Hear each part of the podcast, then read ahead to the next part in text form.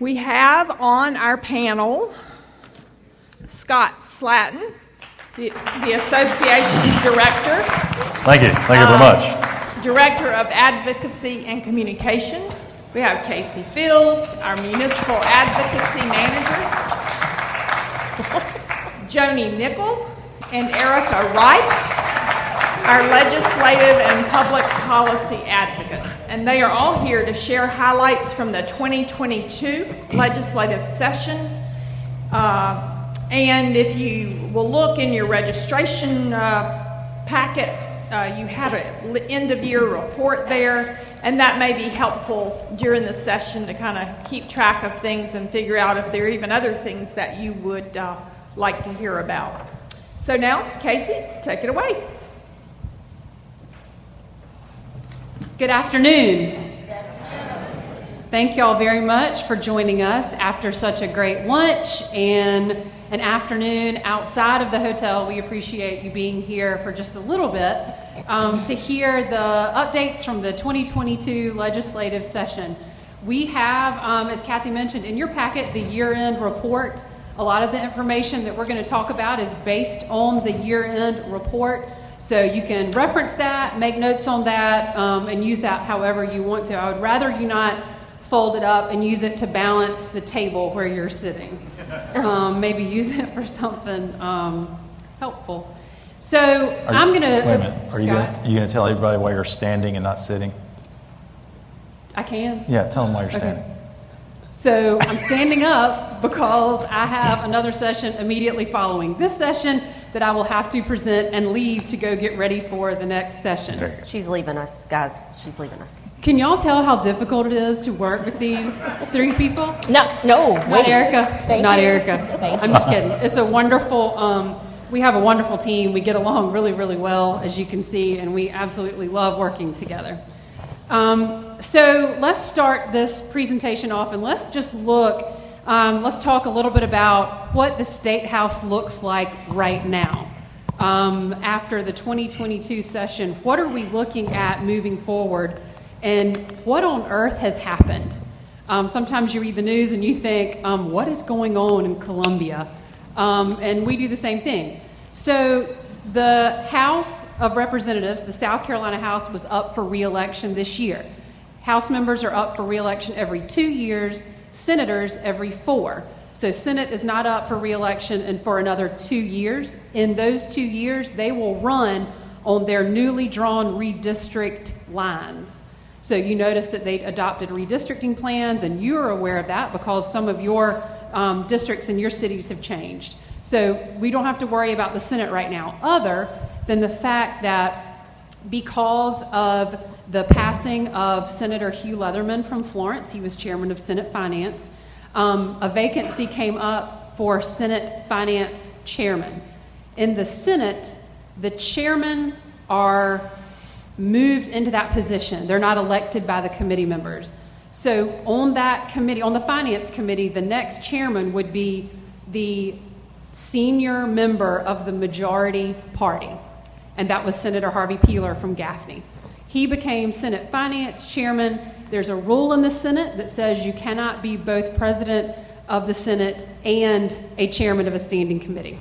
So he had to resign as president of the Senate as he was elected by his colleagues to become finance chairman. That's been his dream. There he is.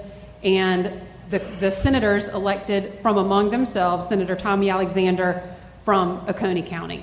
That is what the Senate looks like right now. They have a new member, um, Mike Reichenbach. He was elected um, in former Senator Leatherman's um, position, so he is the new senator from Florence. And it's the first time that Florence has had a junior senator in what, 40, 30, 40 years, I believe? Probably 40. Um, so that is that is kind of what the Senate looks like right now. There was some jumbling up of some committee chairmen, but not too many. Um, so the senators um, will be coming back on September the sixth. Uh, that is the date that they were given by Senator Alexander. They will return to Columbia for no more than two weeks, I believe they said, to handle any legislation that comes from the House related to the United States Supreme Court overturning of Roe v. Wade. Uh, the House has promised legislation. The Senate is waiting on that legislation from the House. That is when they'll be back in Columbia. Now let's let's turn and look at the House because that is nuts right now. That is completely different. It's going to feel different. It's going to look different. Um, some good, some bad, um, but just different. So, 13 House members did not seek reelection.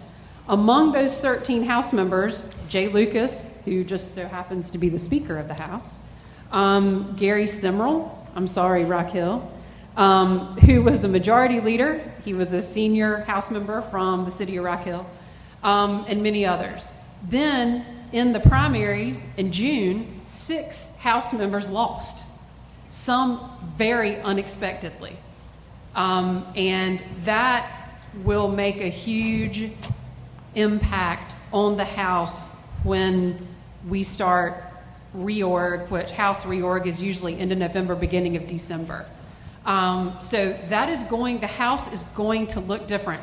There are some, um, there's a riff, I would call it, a squabble, a dust up in the Republican Party because some of the seated House members uh, ran campaigns against their colleagues, against um, incumbents. Um, there's going to be some issues with that among the caucus. Um, there are going to be different committee chairmen. Um, Speaker Smith, Speaker Murrell Smith from the city of Sumter, he has promised to shake things up a little bit and change around some committee appointments. Uh, Representative Rita Allison from the upstate, she was the chairwoman, the only female chairwoman in the House of Education and Public Works. She lost her primary.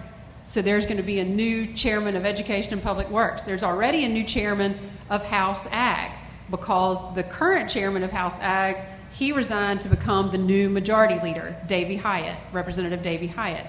There will be a new chairman of House Ways and Means. And y'all, House Ways and Means, that's where your money's coming from. Um, there are two representatives right now that are running for that position. And y'all, I think it's safe to say that every day we hear something different Yeah. about who's got what votes and, and who thinks that they're in the lead. Representative Bruce Bannister from Greenville and Representative Bill Herbkersman um, from down in Beaufort, Bluffton area. Both of those gentlemen would like to be the new chair of House Ways and Means. So we've we've heard different things. I don't think it's been locked up um, quite yet. And, we and you'll have the, the House Freedom Caucus to have Right. to deal with. The leadership will as well.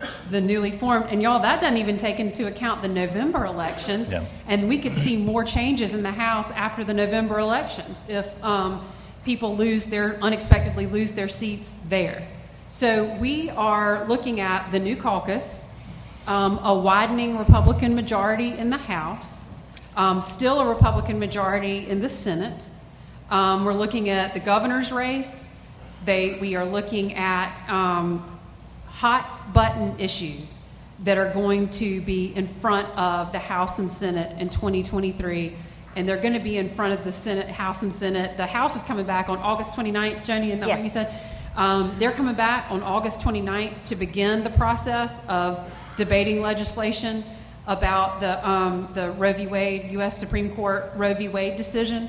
Um, they think that will not take very long, and then they will send a bill to the Senate. Um, that can't be anything but divisive among members because there are so many strong feelings about that issue. Um, so that that is that's I don't know how well that's going to go with our civility campaign um, because there are there are some senators that promised when they were here in June that he would call out by name anybody that had a public or a private conversation with him of anything related to the the Dobbs decision bill. He said, I will call your name, I will put your name in the newspaper, and I will tell everybody about anything that anybody says about this bill. Yeah, if anybody attempts to add exceptions uh, to an abortion bill beyond the life of the mother, so rape, incest, if anybody Right. privately or publicly proposes to do that, then he will call them out by name. So that's what he pledged. And I believe it. He'll do it. And I this, believe him too. Um, what? Go ahead. I believe him too. Yeah, Yeah. I, I think so. Um, this it is it is a more um, Senator Richard Cash from Anderson. He was he took the floor when they were back in June to handle gubernatorial budget vetoes, and he introduced his bill then. Um, that would it was a complete ban with the exception of life of the mother. Right. What we we had South Carolina had, a, and I don't mean to go down this wormhole, but I feel like this will give you a sense of where we are as far as the temperament of our legislature at this point, because there are a lot of other things that are coming. Um, but this is just going to kind of give you an idea, you know, of, of where people are. It is such a divisive issue. Um, but he, Senator Cash, introduced a bill that would be a complete and total ban. It would be a ban on out of state travel um, by women seeking an abortion. It would be a ban. Um, everything except um, for life of the mother. What we had, South Carolina was a trigger law Yep. state, which the legislature passed back in the regular session. So once it was overturned, we currently have a six week ban with rape, incest, life of the mother, and fetal anomaly. Um, but they want to take it a, a step further and, and do a, a total ban. Which, Yeah, there was an expectation whenever they passed the six-week ban, the fetal heartbeat bill, that you know that might lay the issue to rest for uh, for people who are uh, pro-life, but uh, people like Senator Cash, that's not good enough. They want they want as as restrictive a bill, as restrictive a law as they can possibly get. The problem is, is that the culture wars are setting the tone for all of the other discussions and debates that we're having. So, in our case, culture war, let them fight it out over the culture wars so they're not getting into our business, getting into your business, but at the same time, it makes it a whole lot more difficult to push through things that, uh, that you all need. I think that we will take 124 of our buttons to the House and 46 of our buttons to the Senate and tell them that if we can do it, join us and you can do it too Yeah. with us. And we, um, just like President Pender said, we're going to lead the way in this charge. So hopefully we'll see cooler heads prevailing in the legislature. And I look forward to working with you during upcoming session. Well, Casey, Scott? before you go, I know Go. we're going to jump into a debrief of what's going on with the legislature, but Casey talked about laying out the temperament, right? The temperament at the State House. My last visit to D.C. and meeting with our congressional delegation, that's the first thing both Senate staffers and congressional staffers ask is what's going on at the State House? Give me a rundown. Did the speaker really resign? Who's going to be the next speaker? Right. And as Casey is sharing with you, our, our DC delegation, many of their staffers reach out as well, wanting to know what the landscape is back here. And I think that's a testament to understanding the temperature at the State House and being able to, yes, communicate that to you, but also communicate that back in DC because they're sending a lot of money your way as well. And so we've got you well rounded both from a state and federal position, and we'll talk about that later. But everything Casey shared, we've had to share back in DC as well. Yeah. All right. Thanks, y'all. Thanks, Casey. Thanks, Casey. So we're going to get into uh, the items that you can find in your legislative report. That's in your year-end legislative report that was in your packet that you pick up, picked up today. I'm going to talk first, and we're going to have a little bit of a conversation uh, about the service fees bill, and then uh, Joni is going to talk about budget issues. She's going to turn it over to Erica. I'm going to have to step out like Casey uh, a little bit early, so you'll He's forgive me for us too. leaving. Yeah, but these two are more than capable to carry on the conversation. Um, uh, as af- after I leave. So let's talk about the service fees bill. This is Senate Bill. The original bill was Senate Bill 984, and this bill was introduced at the beginning of the session in order to address a Supreme Court ruling that was made last June, a state Supreme Court ruling that was made last June in the case of Burns versus Greenville County. Uh, and for those of you who may not be familiar with that case, it was brought by Representative Mike Burns from Travelers Rest, uh, Representative at the time Dwight Loftis from Greenville, and Representative Gary Smith from the Golden Strip area in Greenville County against Greenville County and a road fee, a road maintenance fee that the county had put on a number of years ago, and then in sub- subsequent years increased that fee. Um, in 1997, uh, well, back in 1992, the General Assembly passed a law that allowed local governments, counties, and municipalities to put on fees for services, okay, uh, to pay for different things that necess- perhaps uh, property taxes wouldn't be able to cover or didn't fit in the mold of a tax. So, uh, subsequent to that 92 law, cities and counties, in particular counties, started to put on a, a menu of fees for different services, road fees primarily. In 1997, however, the General Assembly came and tweaked that law to say that uh, the, a, a, fee that was put on had to benefit, ha, had to give the ratepayer, the fee payer, a benefit different than a benefit that would be realized by the general public. So, uh, if a uh, Greenville County resident paid their road maintenance fee, then uh, under that 1997 statute, they had to uh, receive a, a benefit different from me, who didn't, who's someone who did not live in Greenville County. Okay, that's the way the law had been interpreted and applied by counties and cities since 1997. A couple years ago, these three House members didn't like the fact that Greenville County had increased that fee, and they felt that, that in, those increases in that fee over time were violative of the 97 change to that statute. So they brought a suit against Greenville County. They said that they attempted to settle with Greenville County and have them uh, uh, refund the increases in the fees to the fee payers. The county didn't agree, so they sued. Ultimately, made it to the Supreme Court, and the Supreme Court said, yeah. Uh, that uh, uh, the, the fee payer has to get some sort of benefit that is different than, greater than uh, the general public. And, and, sub, and so, as a result, uh, a number of counties across the state began to uh, repeal their fees if they had them. I think Greenville County did that, and several others did. Um, and so they were now left without that revenue for those particular services. So, our colleagues at the South Carolina Association of Counties uh, worked with legislators to introduce a bill that would essentially put the intent, the original intent, and the original interpretation of that 97 change into the law going forward. So, they were successful in doing that by way of Senate Bill 984.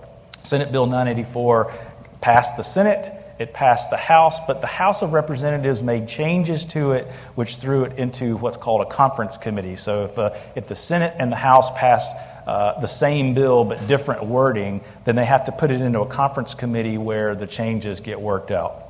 It went to conference committee, it, and then they have to go back. The chambers have to agree to it. The Senate agreed to the conference report, but when it got back to the House on the very last day of the session, one of the very last acts of an outgoing House member, Representative Jonathan Hill from Anderson County, he objected to allowing that conference report to be taken up by the House before the end of the session that day so that it could pass into law.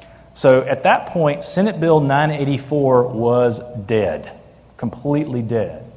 However, unbeknownst to most of the House, the Senate had amended a, a, different bill earlier in the day with the language, the clean language of 984, and they had passed that bill out to the House. Okay? They bobtailed it, essentially, onto a separate bill, onto a different bill. Comes back over to the House, and the House ultimately, after several procedural votes, and it was very close, finally decided to pass that bill. And what it does is, as I said, put the language back so that the ratepayer has to get a benefit, receives a benefit from paying the fee, even if the general public receives that benefit also. So it essentially puts the intent, the original interpretation of the 97 law into current law. Uh, the governor struggled uh, with whether or not to sign this bill. Uh, he was getting uh, uh, calls and pleas from both sides of the issue. We reached out to the governor's office and asked him and his staff to understand how important it was to cities and towns, uh, and we encouraged him to, to, um, to sign that bill, which he did, I think, on the last day that he was eligible to sign it. It was important to us to support the counties in that effort because, in our view, it wasn't just road fees that were potentially uh, at risk, it was any fee that you, as municipalities, charge. Now, there are other parts of the statute where water, sewer, stormwater fees like that are codified, but that one, opening that one little crack to that door to attacking fees of any kind uh, was too much of a risk uh, for us, and so we worked very closely with the county association uh, to, to get that bill passed. So that's in law. The, the governor signed it. It was effective upon his signature, so we can now go forth with uh, continuing to charge uh, fees for services uh, that maybe don't necessarily that aren't codified elsewhere in law. Uh, so uh, talk to your municipal attorney if you have any questions about the fees that you're charging. Uh, but keep in mind when you're putting fees on, they have to be they have to be spent on the, the purpose for which they're being passed. And then you have to provide uh, that, that ratepayer, that fee payer, with some sort of a benefit. But you can give them that benefit even if it also benefits the general public. I'm happy to answer questions about this after the session. We'll be around later on. So I'm going to turn it over to Joni to talk about the budget, the state, but the biggest state budget we've ever had. The largest one we've ever had. I Right. will say though, before I start talking money, Yep. Um, Scott made it sound like this was just all so calm. This service fee bill. This was the least calm piece of legislation Yeah. I've ever seen in what 13, 14 years. It was a goat rodeo. I got 10,000 steps in, and I don't know what 45 minutes going back and forth from Oh, the House of Well- to the? Senate. Oh, what kind of rodeo? A goat rodeo. Goat It was a goat rodeo. Listen, I, I will tell you this: we had we had an internal argument about what our approach should be with regard to this bill at the end of the session, in terms of whether or not we should continue to support it or whether we should kill it. Particularly the original Bill 984, because the House of Representative, Representatives had amended the original bill with some very offensive language about how your authority to be able to levy those fees. And so they were offensive to the point to where we considered working actively to kill that bill. We, we ultimately did not. Uh, and even though we, our tactics, we disagreed on what our tactics should be, we all won at the end. So uh, we, can, uh, we can be happy about that. And lost five pounds in, in the And works. Joni lost five pounds. Yeah. So, all right. So money, thirty-eight point two billion dollars this year. Wow, that's a lot of money. Um, this is this includes state dollars, federal dollars. This is grant dollars, but thirty-eight point two billion dollars, one of the largest budgets the state of South Carolina has ever seen or passed. And we had some good, the bad, and the ugly. Not a lot of ugly though this year, right? It was probably less ugly this year than it has been in a long time. It was less ugly, but we had some really good things. The local government fund was fully funded. Um, so, Act 84 that was passed in 2019 says the General Assembly follows a formula. And what this formula does is if the general fund goes up or down 5%, so does your local government fund. And so you got an additional $12.5 million because they fully funded it at 5% this year. And y'all remember, this is the change to the statute that the General Assembly made back in 2019, 2018, 2019. Were you like not that. listening? Yeah, I was. Yeah, yeah. But uh, it, it was it was something that we all agreed to, and they they have pledged to stick to Yes. it. Uh, unlike the old local government fund formula, which they said they would always pay us, but they never did. Remember never those did. days? Well, you know, there's some accountability now that is, Yeah. you know, actual law that they wrote and passed themselves. Yeah. So I'm glad they're following that one. Um, and there were some other things in the budget with recurring dollars that you don't really hear a lot about because with the recurring dollars, keep in mind, they don't always have to come back and ask for those dollars again. It's nice sometimes for them to give a report like the PTSD money, that's recurring dollars. Last year we got $500,000 in recurring dollars for PTSD. 250,000 went to SLED, 250,000 went to the Firefighter Association, but this year they gave us an additional $250,000 and that's to be split 125,000 for SLED and 125,000 for your law enforcement or firefighter association. And the reason for this is the firefighter association had so many claims that they were using this money they needed to increase it to pay out future claims. So that's great news that we had so many firefighters that felt comfortable enough to come forward to use these funds. But it's also a little sad that we had that many firefighters who were suffering with PTSD. Now, there is still a stigma attached to law enforcement officers, and we are trying to partner with them to work on what kind of campaign we can come up with to help them see, to see that this is not a bad thing. Mental health needs to be addressed. So And- the, go ahead. Well, I was going to say it's really important that, that this, these PTSD treatment programs got funded on a recurring basis, number one. But number two, if our firefighters and law enforcement officers don't avail themselves of these services and get back to work, there is a, there's a push underway in the General Assembly right now that we, we worked on last, the last two years to allow those first responders to make a workers' comp claim based on a PTSD diagnosis. And so the, the more we can, the more treatment we can get those first responders and get them back to work, then the less potential they'll have for or need they'll they'll have they'll less potential they'll need workers' comp services going forward. But that's the next push uh, from from the law enforcement community and from firefighters is to get that PTSD diagnosis uh, compensable under workers' comp, which will be potentially very expensive. Very so, expensive. Uh, but but keep that in mind. Encourage your police chiefs, fire chiefs to make sure that their folks are going and getting these services if they need them. Well, and to that extent, so we also had in the budget under recurring dollars is the $3.5 million that went towards the firefighter cancer fund.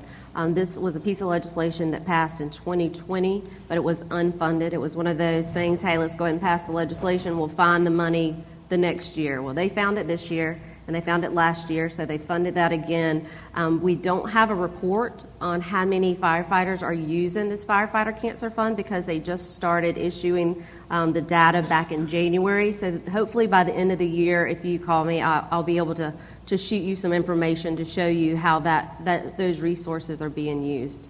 Um, in the budget, also, we had $4 million in non recurring dollars added to um, advertisement and tourism. Um, again, this is non recurring, so we will not see that again next year unless someone puts that back in there. We had $2 million um, towards the Rural Stabilization Fund. Now, this is recurring dollars. Last year they had 10 million, so that puts a total of $12 million in the Rural Stabilization Fund. So let me explain what that is. 'Cause I know Scott, he was about to say, mm. let's talk about it. No, keep going. All right.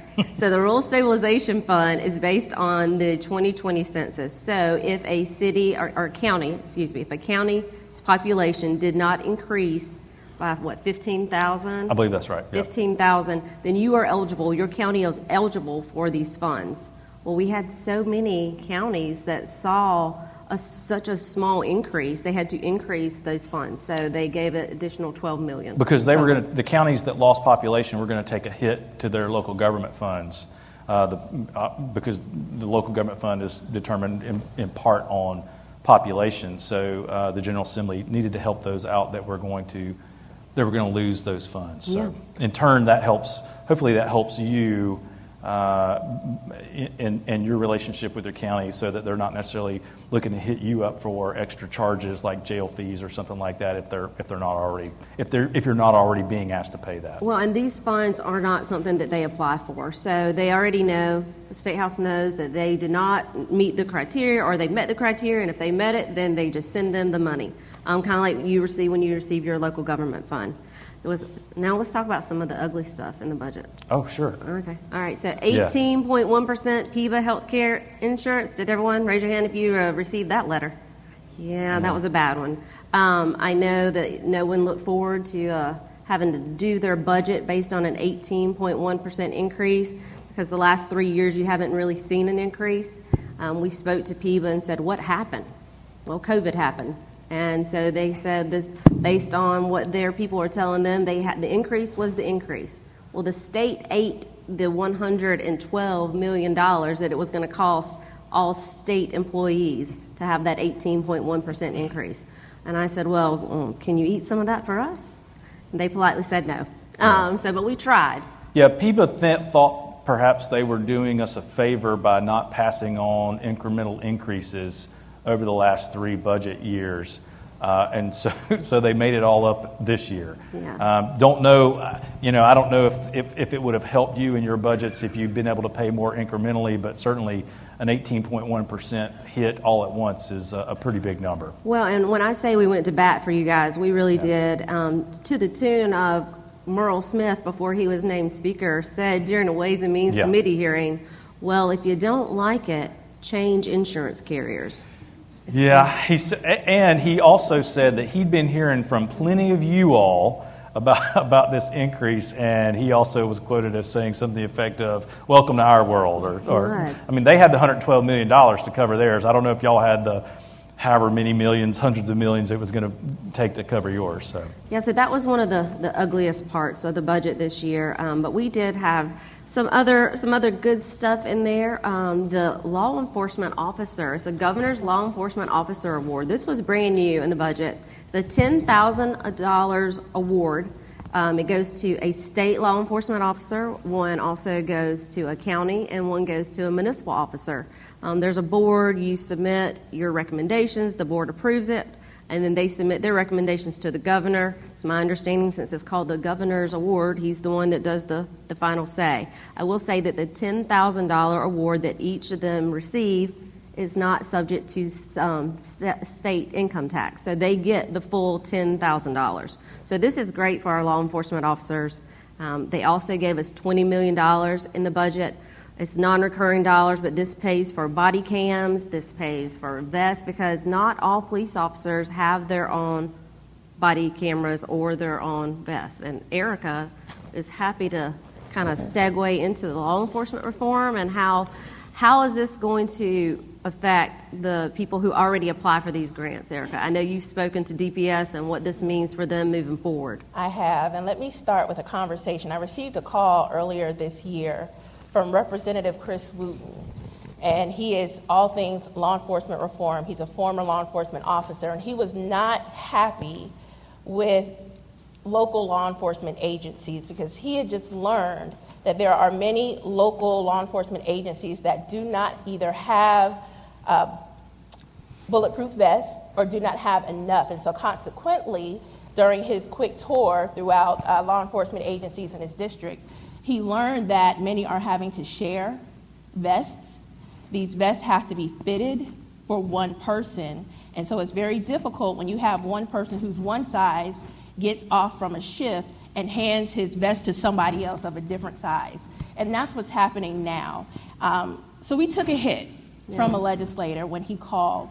So we are tracking in conversations with the Department of Public Safety, which will administer these grants. I will encourage everyone in this room to start having conversations now with your police chiefs to make sure that you're not one of the ones that does not have the ability to outfit all of your officers with their own bulletproof vests. And that keeps us out of trouble when yeah. we get those calls from law enforcement officers because he's an ally of the municipal association. And so when he called a little perturbed, a, we understood why, yeah. and B, we want to make sure that we don't get that call again. And when I talk to him next, I want to be able to say, that's no longer the case. Here's what we're doing. And so let's keep the law enforcement theme. Y'all know I work on all things law enforcement related, and so we did have a pretty big bill that passed and was signed into law. This is important because this goes into effect January 1. And this, many of you have already heard about it, but we call it the Law Enforcement Betterment Bill. How many of you were at Hometown Legislative Action Day in February? So you heard me talk about this bill. We had a panel of legislators, and we had three House members, including Representative Wooten, and they were all pressuring the one senator to pass that bill. Well, he listened. That was the Senate Majority Leader, and we now have law enforcement reform in the state. Now, what does that look like for you? Number one on the list officers that are not certified are no longer able to police by themselves. That is now statute. So, previously, and this pertains to our smaller rural communities, they would hire a law enforcement officer, give them a gun, and allow them to go out and to police. That is now illegal. That cannot happen. Number two, misconduct that definition has been expanded. So now the failure to intervene by a law enforcement officer is qualified and classified as misconduct. That's effective immediately now. If an officer fails to intervene or fails to report, even, that's considered misconduct. Probably the greatest part of this bill and what we're still tracking now is this bill tasked the Law Enforcement Training Council to promulgate minimum standards that every agency in our state has to follow. And there are nine areas to this. So every agency has to follow specific standards and guidelines on hiring and firing, on chokeholds, on no knock warrants. You can kind of hear where this is stemming from. These uh, minimum standards have to be in place by January 1st. Now, there's a hiccup here because the Law Enforcement Training Council is still trying to figure out what these minimum standards should look like. There was a big meeting at the Criminal Justice Academy probably last month. I was there. And there's differences of opinions on how deep these standards need to be. Do they hand you a standard already written and say your agency needs to follow this? Or do they just give you key points that needs to be included in your policy and then let you flesh it out from there? That's still a question mark. So we're staying engaged with the process and we'll let you know as soon as we know what those standards will look like. Also, this bill stands up a compliance division. So this compliance division will inspect every law enforcement agency within our state every three years to ensure that A, you have those policies in place, and B, that you are following them. If they find that an agency is out of compliance, they will fine that agency $1,000 per day until that agency is in compliance with what has been passed. So, this is very important that we stay engaged as soon as we know what those minimum standards are, that you have those conversations with your police chiefs so that there are no silos happening in local government, because that's a pretty big hit, that $1,000 per day. So, that was a big one. Um, American Rescue Plan, I'm going to kind of segue over into yeah. that. ARP, I feel like I'm the ARP lady here. You are the ARP lady. Thank you. Thank you. I say I'm going to get an ARP tat when all this is over, but I'm lying. But the number one question that I'm getting from you, and then we'll talk about what the state is doing. When will I get my second tranche? So many of you represent NEUs, non entitlement units of local government. You will get your second tranche in the same exact manner that you received your first. If you want to know the exact date, that the state will release it, please shoot me an email and I can look it up and get that to you. If something has changed and you need it in a different, some of y'all were finding your money in like parks and rec budgets or accounts. If you need to change, please let me know. As of right now, per the state, there's nothing that you need to do. Just wait until that date, and your money will be in your account. Now, for the 2.5 billion that the state has received, they have allocated about 80% of that, and I'm sure all of you have followed that. Department of Transportation received a large allocation for an infrastructure acceleration account.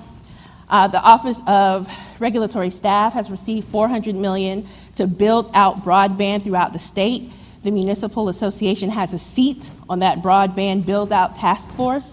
So we're working with your cities and towns to as this is being built out so that you're not caught unawares with what's happening with your right of ways and things like that. And then there's the Rural Infrastructure Authority that received $900 million, 800 million of which will be released to you all in the form of competitive grants that you will be able to apply for using your local ARP dollars as a match. So if you have not been engaged with the Rural Infrastructure Authority, I encourage you to do so. They had a big unveiling of the South Carolina Infrastructure Improvement Program, and that's the umbrella title for these three competitive grant programs. And this is for you to be able to address water, wastewater, and stormwater projects within your municipality. I see a lot of nodding heads. Now, here's the deal they already had the big uh, webinar on how to engage with these funds, how you can apply for these funds. They have also partnered with the Municipal Association uh, in a series of regional meetings. So there's four. Our field service managers are attending each of those meetings. Uh, has anyone gone to the first one? Okay, so someone has been there. If you were on that webinar, these meetings are completely different. So, just to give you an idea of why it may be beneficial if you want to use your ARP dollars to apply for these grants to address water, stormwater, wastewater in your city or town, I would highly encourage you to go because the first 10 minutes is going to be an overview of the webinar, right? Overview of the program. From there, there's going to be a Q&A session. We didn't get that in the webinar. After that, there's going to be technical assistance where RIA staff will be on hand pulling cities and towns into a corner, into an office, and walk you through the grant program, walk you through what you need to do to apply. So there's hands on assistance to ensure that you have a good chance of getting these dollars because it is competitive. They are competitive grant programs. Please keep me posted as you're navigating this. I want to ensure that everyone is as knowledgeable as they can be. Once that application opens in September, we're on a short time frame. ARP dollars have to be spent by 2026. I just want to make sure that all cities and towns understand how to navigate this infrastructure improvement program using your ARP dollars. All cities and towns, specifically small rural communities, that's important that you're able to navigate that grant writing process because it's new for many. And so that's where we are now. Um, Mayor Tecklenburg mentioned the bipartisan infrastructure deal. That is a massive piece of legislation, and it's all competitive grant programs. And Mayor Tech, you mentioned involving your congressional delegation. In March, sitting across from Senator Graham's staff, uh, Scott Graber, he asked us if anyone from South Carolina applies for an infrastructure grant, please let us know so that our staff can get behind it and push to make sure that those dollars come to South Carolina. So we are now, we've already updated our website, but we're going to spend the rest of the year educating you on what grant programs are available through the bipartisan infrastructure deal. Many of those funding opportunities have not been announced yet, so you haven't missed anything.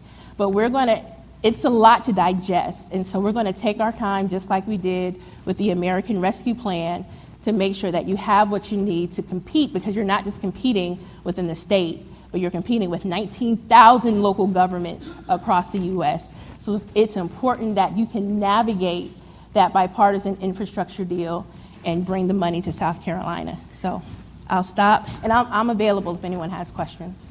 Erica, um, and we can take questions After. afterwards. Uh, for the sake of time, I think we only have about three minutes left. I will close up by saying I get a lot of phone calls, and everyone please write this proviso number down 108.18. This is the return to work without a cap proviso. And I'm going to explain this to you. So, if you have someone who retired from the South Carolina retirement system or the PORS, they are eligible to return to work without a cap earning earnings cap as long as they've had a 12 month break in service. So since this was a proviso, this is only good for a year. So what does that mean if you contract with someone and they come back what happens to them next year? Well, next year there will be an earnings cap unless the General Assembly adopts another proviso or permanent law um, is taking place. Now, we did testify in support of this legislation. Actually, we went a step further and said, can you please not do a 12 month break in service? We would appreciate a critical need because the General Assembly did a critical need for teachers,